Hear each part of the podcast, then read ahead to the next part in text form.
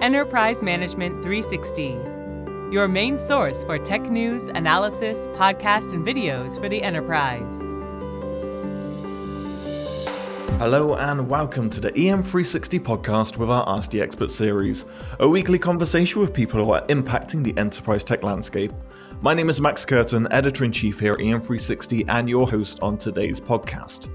Now, in today's podcast, I've got a special guest joining me. I've got Joe Carson, who is the chief security scientist at Thycotic, a cybersecurity company that prevents cyber attacks by securing passwords, protecting endpoints, and controlling application access. So, Joe, thank you so much for agreeing to come on this podcast and having a chat with me today. It's a pleasure to be here, and I think it's uh, definitely an important subject that hopefully, you know, using our, our knowledge and sharing it will make the world a safer place. Today's conversation is quite interesting in regards that we're going to be discussing the challenges that business leaders face when failing to set meaningful targets for IT security teams. And it's not often that the CEOs and, and the board get kind of brought into this conversation, but they are such an integral part of this. And I think we've been seeing recently where we've got companies such as Equifax in the news, Target, TalkTalk. There's been breaches happening, and it was the CEO who was end up being held responsible for this. So I think my first question to you, so we can kind of set the tone for this, is mm-hmm. should the responsibility fall solely on the CEOs and the general C suite for IT security failures that occur on their watch? Absolutely. They do have a large part of the responsibility and accountability for failing to take the really proactive action to help reduce the risk.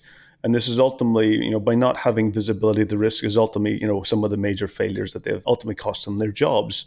For many companies over the years, technology, IT, infrastructure, cloud, applications and software has become so very much a part of the dependencies those organizations have on their business models today. So failure to really look at those as a very you know important critical role really ultimately means that you know lack of things like cybersecurity, strong privilege access, strong access controls, uh, reducing the kind of the risk itself, and making sure that you've got also a high availability and also strong encryption.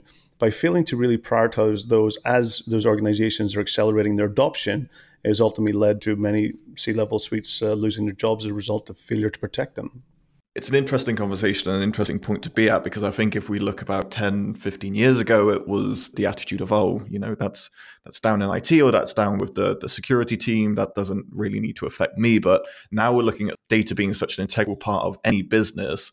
It is such an important role for the, the CEOs to understand. And we'll get into kind of how they can focus more on this and what needs to be done for steps. But I mentioned a couple of companies there that uh, have obviously faced this issue do you think the attitudes are starting to change within the C suite? I believe they are, though not fast enough. I believe what's changed is that definitely the C suite are listening more. They are getting more time with CISOs at the boardroom meetings. They're listening to their insurance companies and their customers and partners about things that are important to them. So they are listening more. However, you know, at this stage, I'm seeing that failure to act, failure to really put things in place it really reduces the risks. So it is important that they are listening and they are basically, you know, observing and paying more attention. Ultimately, we will see a lot more, you know, C-level losing their jobs because of that failure to act, because of that failure to really, you know, put into action the recommendations that's coming from the security team and coming from the CISO in order to really reduce the risk. So I don't think that, you know, really at this time, you know, it's going to get better. I think we're going to see a lot more worse before really more organizations really start to step up and really take really strong accountability responsibility. What happens is in post breach scenario, we really see the organizations who have really invested into incident response and really done things around cyber awareness. Companies who really put the C suite into red team exercises and practices and preparation. When we see those post breaches, we do see those organizations who have taken it serious. And some organizations we see major failures you know, not basically providing transparency, um, conflicting messages from basically public incident response messages from the C level, and then those that you're getting from the real techies that's you know working on the incident on the ground. So many organizations you can see post breach, those organizations that have really spent time and really prioritized as part of their business continuity plan it's interesting to have the approach of um, reacting to it, but there also needs to be processes in place to get ahead of it. And I think that's obviously where a lot of shortfalls are coming in. And when you're looking at a security approach, you know, a lot of companies might take a tick box approach to it, but as we know, that causes major issues when you're looking at zero day threats or new attack methods that come in. So you've mentioned a couple of points there, but if we kind of break down from an organization perspective, and I know this is difficult because every organization is different, but what key areas are organizations overlooking generally, or what areas are they cutting back on that they should really have more of a focus? What's important is, is that they need to get back to the basics. And it's many cases it's the basics that are get overlooked some organizations really look into a lot of the trending things. You know, when they go to conferences, sometimes you hear a lot of these big trend keywords around things like artificial intelligence, machine learning, and sometimes they kind of look at those as the kind of silver bullet to really help you know the organizations protect themselves. But in most cases, it's the fundamentals. It's getting down to the very simple basics that a large amount of malicious things like malware, uh, ransomware, that they actually come through the front door through people's email accounts, whether it being the corporate email accounts or their, their personal email accounts. And then ultimately, those employees having administrator or high level administrator access or local administrator access that ends becoming a lateral move that giving the attackers access to the keys of the kingdom to be able to get access to the data, either destruct that data through ransomware or to steal it and then to do ransomware that uh, they won't release it in the public internet. So it's really the fundamentals, getting that back to basics and doing the basics really well before organizations really start to try and look at the marketing trends types of uh, definitions. And I really think that that's what makes the difference. I don't think organizations should really be too concerned about things like zero day threats. Zero day threats are mostly of concern around things like nation states or you know advanced criminal organizations. It's until those zero days are weaponized is where you really start to worry. And I sometimes, you know, hopefully you get enough notification from the vendors or from some government agencies. We've had one recently, um, of course, that was you know widely publicized around Microsoft's crypto library, where the NSA has published the zero day, and now of course we've had the fix. So those types of scenarios, you hope that you do get enough notification. But of course, yesterday we now had the IE browser zero day, uh, which there is no fix, and you're just waiting for that time to hopefully it, you, the fix comes out before it gets weaponized. And once it's weaponized, that's really where it becomes more mass available for malicious actors to abuse it. So, kind of from a zero day, I think that those are things that we should kind of look at and we should continually do good patch management practices and reduce the risks once they become weaponized. But it ultimately comes down to the biggest risk that most organizations face, mostly in 2020 and beyond, is ransomware and things like uh, you know malicious malware that is destructive or you know stealing data. Those are the ones that typically have the biggest financial costs to organizations. Not having access to the machines, we can look at Travelex the last couple of weeks and to their response that they've had from the ransomware attack, which has still yet to be you know uh, a good, clear transparency about what's happening and kind of played down by the company. And it's really important that companies do not play down the attack. What they really do is make sure they have a clear message to the customers and what's happening and what's going on.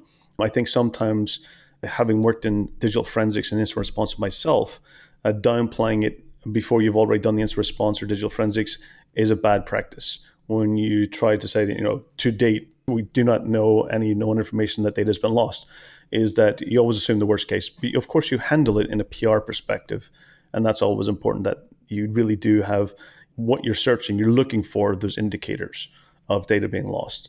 And any customers, you would take a very cautious approach with your personal information to date. So you don't want to downplay it too much because ultimately the attackers are saying they have it. There's a very strong case that they do.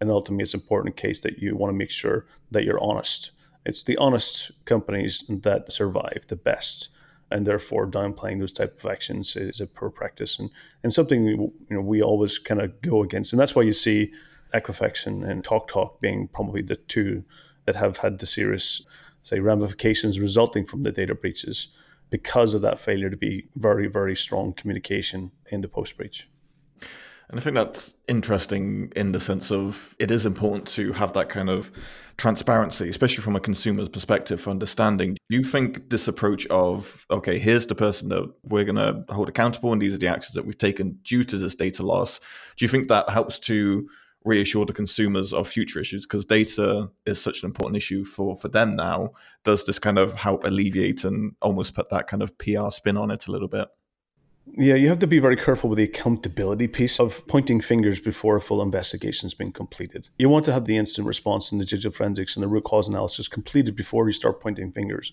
And I remember even going back to the Equifax case, which really concerned many of us in the industry, that the executives in the business were actually pointing to one of the IT security analysts for accountability. And what that did was actually create another major security risk because then what was happening was that failure to pass the system, this person wasn't doing their job and therefore their job's at risk. And now it started a campaign that happened post that now a lot of employees were being targeted from malicious payload saying your system's not updated, click here to patch your system. And ultimately that was a malicious malware that was trying to get them to think it was a patch. And now they're looking at the public information about one of their colleagues potentially losing their job as a result of not patching something can actually have them end up having more cyber incidents and more cyber attacks as a result of those early kind of attribution, early pointing fingers. So I think it's always important to handle it in a much more, let's say, pragmatic approach and make sure you do a full investigation root cause before you really do start to point any fingers. But it's important that strong communication along the way is so crucial. I think we look back at some of the companies who've done really well, and I think, you know, I put my hands with Norsk Hydro who really made it available, all the things we were doing along the way. They're really making it personal to the point even where the attackers actually started helping them recover. So you want to really kind of show the impact, you know, really show what the organization is doing, show what mitigations you're putting in place to reduce the potential in the future. But attribution accountability, this is the most difficult part in our business. So pointing fingers to employees too early, I think it doesn't do the company or the industry any good. And and it should be done you know, once the full transparency and full investigation has been completed. And using you want to, to minimize that information as well from a public standpoint as well. I think that's a very good point because obviously you don't want this to snowball and become more of an issue. So I think that's 100% right and something organizations should take into account of let's understand what the issue is, how this was caused, then we can talk about it. And conversation is very important, which leads me nicely onto my next point from your standpoint, what kind of conversations do these CEOs and C suites need to be having with their IT security professionals to make sure that they implement proactive measures and appropriate budgets to understand these issues and make sure that they're on top of everything? That's one of the most critical questions that we need to answer moving forward is really is aligning the security side with the business. In many cases, the problem you've got is that many of the leaders in technology side, especially from a security standpoint, what they tend to do is push technology uh, they push these, you know, flashing lights and uh, great dashboards, and all is about reactive approach. You know, these are the number of vulnerabilities, and therefore we need to patch them, and we need these number of people to help, you know, reduce those vulnerabilities and exploits. So it's sometimes very reactive. And in more recent years, it's been looking at the human side of things. So they become very, let's say, outspoken, where they're talking about things around cyber hygiene and cyber awareness and making security part of the culture, which I think is all great. However, I think before we get to that point, I think sometimes we're jumping over the line and getting a little bit too excited in those areas. I think one of the crucial things that the technologies and CEOs and CFOs and, and risk officers and, and so forth need to do this year is the technology and security and CISO need to listen more. They need to go out and listen to the business about understanding about what employees' job responsibility is. How do they do their job? What is crucial? Well, how did they get measured for success?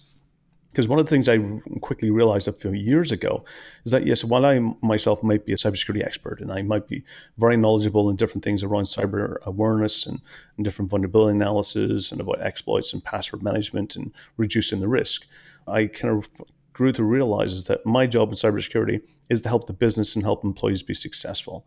And for me to do that, I need to know what drives them. I need to know what, how they get measured. And ultimately, the crucial conversation needs to happen is that first we need to listen, and then we need to align ourselves with the business goals. And so ultimately, yes, it's a two kind of edge response is that, yes, the CISO and the security team need to, first of all, understand the hacking techniques that expose the risks of the company. So they need to know how a hacker and a cyber criminal thinks. They need to understand what makes them tick and how those companies are exposed to those. And the second area they need to understand is well, how does a business get measured? How do my employees get measured for success? Because if employee, for example, I've seen some crazy things in the last year where some employees were being fired because they clicked on a phishing link. And that is so counterproductive.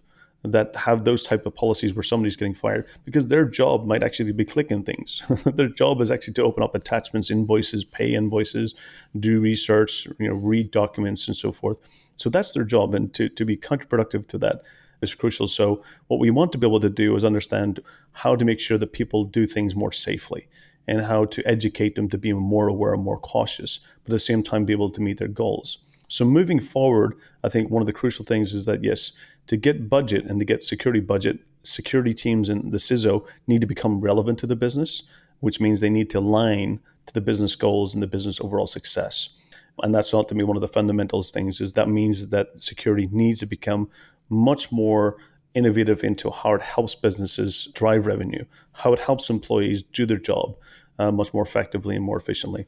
So that's what's crucial, and that's what ultimately will drive the future of security is that it becomes a business enabler rather than something that is actually just seen as a checkbox in order that the business needs to do because of some compliance. So to do that, the CISO needs to spend a lot more time listening to the business. And it reminds me of a conversation I had a few years ago. Myself and a CISO went into an organization and we presented, you know, security threat landscape, all of the threats and risks, and we showed a vulnerability risk assessment with the hope that we were going to get budget. And the CEO and CFO turned around and said, sorry, you know, after the meeting, your budget's been declined. And we had a conversation afterwards. I was like, why did we get declined? And they said, okay. So we sat down with the CEO and CFO and they said, we need this to be successful. We know how important security is, but how you presented and the information you, you communicated to us didn't provide us with actually business return on investment. And that's how we make our decisions, is it basically based on the ROI and they said, "We know how critical security is. Can you show us tangible information? Is that what you're doing to reduce the risk?" And ultimately, what came down is mostly as an insurance discussion, which was interesting. That it became about this is the exposure, for example, failure to comply with GDPR. This is the financial exposure. Or how much are we actually covering insurance from that? Zero. What do we need to get coverage from that? How can we reduce that risk to be something a bit more of acceptable risk? So that really drove, and, and ultimately, what the CFO said to me was, it ultimately comes down to the cost of doing nothing versus the cost of doing something. And that's where you get into your cyber risk gap. And the bigger that gap is, the more willing to invest money in order to reduce it further. And that ultimately kind of was a realization that, yes, also, while the CISO needs to understand the business better, they also need to make sure that security aligns to being much more tangible return on investment and ultimately make sure that that is clear in their communication going forward. That's very interesting, their approach to that. And I can imagine it must have been quite frustrating for you at the time as well. But uh, obviously, it comes down to the ROI at the end of the day. But if you kind of take that education standpoint, then I guess that's all you can really do to kind of help understand that logic. But it's interesting that it had to be taken from an insurance perspective, which I guess it would be at the end of the day to prevent these issues. If you think about the insurance perspective, makes sense is that, you know, if you buy a car, and as a company, you're going to accept the full cost of that car and plus the other car that you crash into. So you're willing to accept that cost. And is that something that your business, you know, has enough financial support to cover? Uh, let's say, you know, you've got a thousand cars. Are you willing to take that risk? Or are you going to turn around and say, well, how much does it cost to offset that? What's the insurance? And that's what security solutions are. Security solutions are an insurance. It may not be a insurance policy where you're just saying that, you know, based on the risk equation of, of having a breach and not having a breach. What security solutions are really should be seen as an insurance policy to reduce that risk further. And ultimately, that's where it should be incorporated from a budget perspective. How much are you to spend to ensure the company's business continuity? And it shouldn't ultimately be just a security accountability and responsibility. This comes into an overall company culture and scenario where yes, the security teams of today is mostly data and technology driven, but many of it is human based. Many of the areas we talk about humans being the biggest weakness, which I say is actually incorrect. You know, this should be our biggest strength. It's how you approach it can change that. And yes, HR and onboarding and talent recognition and finance teams, the security should be across all departments. It shouldn't be just some something seen as the security team's responsibility because this is a piece of technology and software is actually a business because business is now so dependent on technology that it's way across the board that all departments now should have some type of either dotted line or some type of mentor or ambassador in each of those businesses to make sure that they're actually aligned with the overall company culture for cybersecurity. So that's something that we'll see as a structural change going forward is that we will start seeing much more cyber ambassadors or mentors being embedded within different business units to make sure that they're aligned with the overall company culture. Yeah, I, I, think that's kind of spot on there, and and you've raised up some some interesting points here. And as we kind of wrap up towards the finish, it, it would be nice to kind of encapsulate all of them. You've mentioned previously that we're going to see a lot more of this before it gets better, and obviously, I think having a, a cyber brand in, in each organization is is a great idea as well. But from your standpoint, what does the future look like for the way organizations approach the conversation around security? Or I guess I say, what do you hope it looks like? What I hope it looks like is that we spend a lot more time listening to the business because ultimately, a failure to measure means that we will never know if we're getting better or worse. And we need to basically make sure we come up with some really strong risk based measurements in order to make sure that we have a ability to move the pointer to move the needle to actually reducing risk. So measurement is so crucial. And in the past, measuring things uh, based on historical standpoint and from a risk perspective has never worked and we really need to look at it well how am i reducing our risk from the business perspective and this is really kind of where i see the future is really getting into this area what we probably call adaptive or dynamic risk and businesses will look to make sure that they're able to achieve that because that will one is make security less frictionless you know it'll cause less problems and be seen as more of a enabler more of a positive ability for employees to do their jobs. So yes i think that moving forward risk is definitely an important factor that we need to do but i'm really hoping that we get back to the basics and we get simple things like access controls privilege access management multi-factor authentication just good simple hygiene and awareness training across employees those simple things will much strengthen the organization's ability to become more resilient to cyber attacks than things like, you know, the hope that AI will do it. You know, maybe five, ten years time, AI will get there. But today we have to focus on what we can do today. Couldn't agree more. I think back to basics and, and education and really understanding what the issues are and, and how to combat them is is definitely the way forward. So, Joe, thank you so much for coming onto the podcast today and, and providing your insights on all of this. It's been an absolute pleasure. Hopefully, people will listen and really, you know, take in the information and, and, and turn it into action. Was really what I'm hoping. Yeah, and I, I think they should, and, and, and they know these are issues that are present, and, and they know what needs to be done. But as you say, it's easier to say it, it's harder to implement. But let's hope, fingers crossed, we're at the start of a new year. That's definitely something that can happen. But thank you, Joe, and thank you to our listeners for taking the time to join us today. If you would like to hear more from this podcast, please subscribe on Apple Podcasts Google Play, Spotify, or wherever you get your podcasting fix from. Or for more great content, head on over to em360tech.com. Thank you once again to Joe and for joining us, and we'll be back next week with another episode in our Ask the Expert series.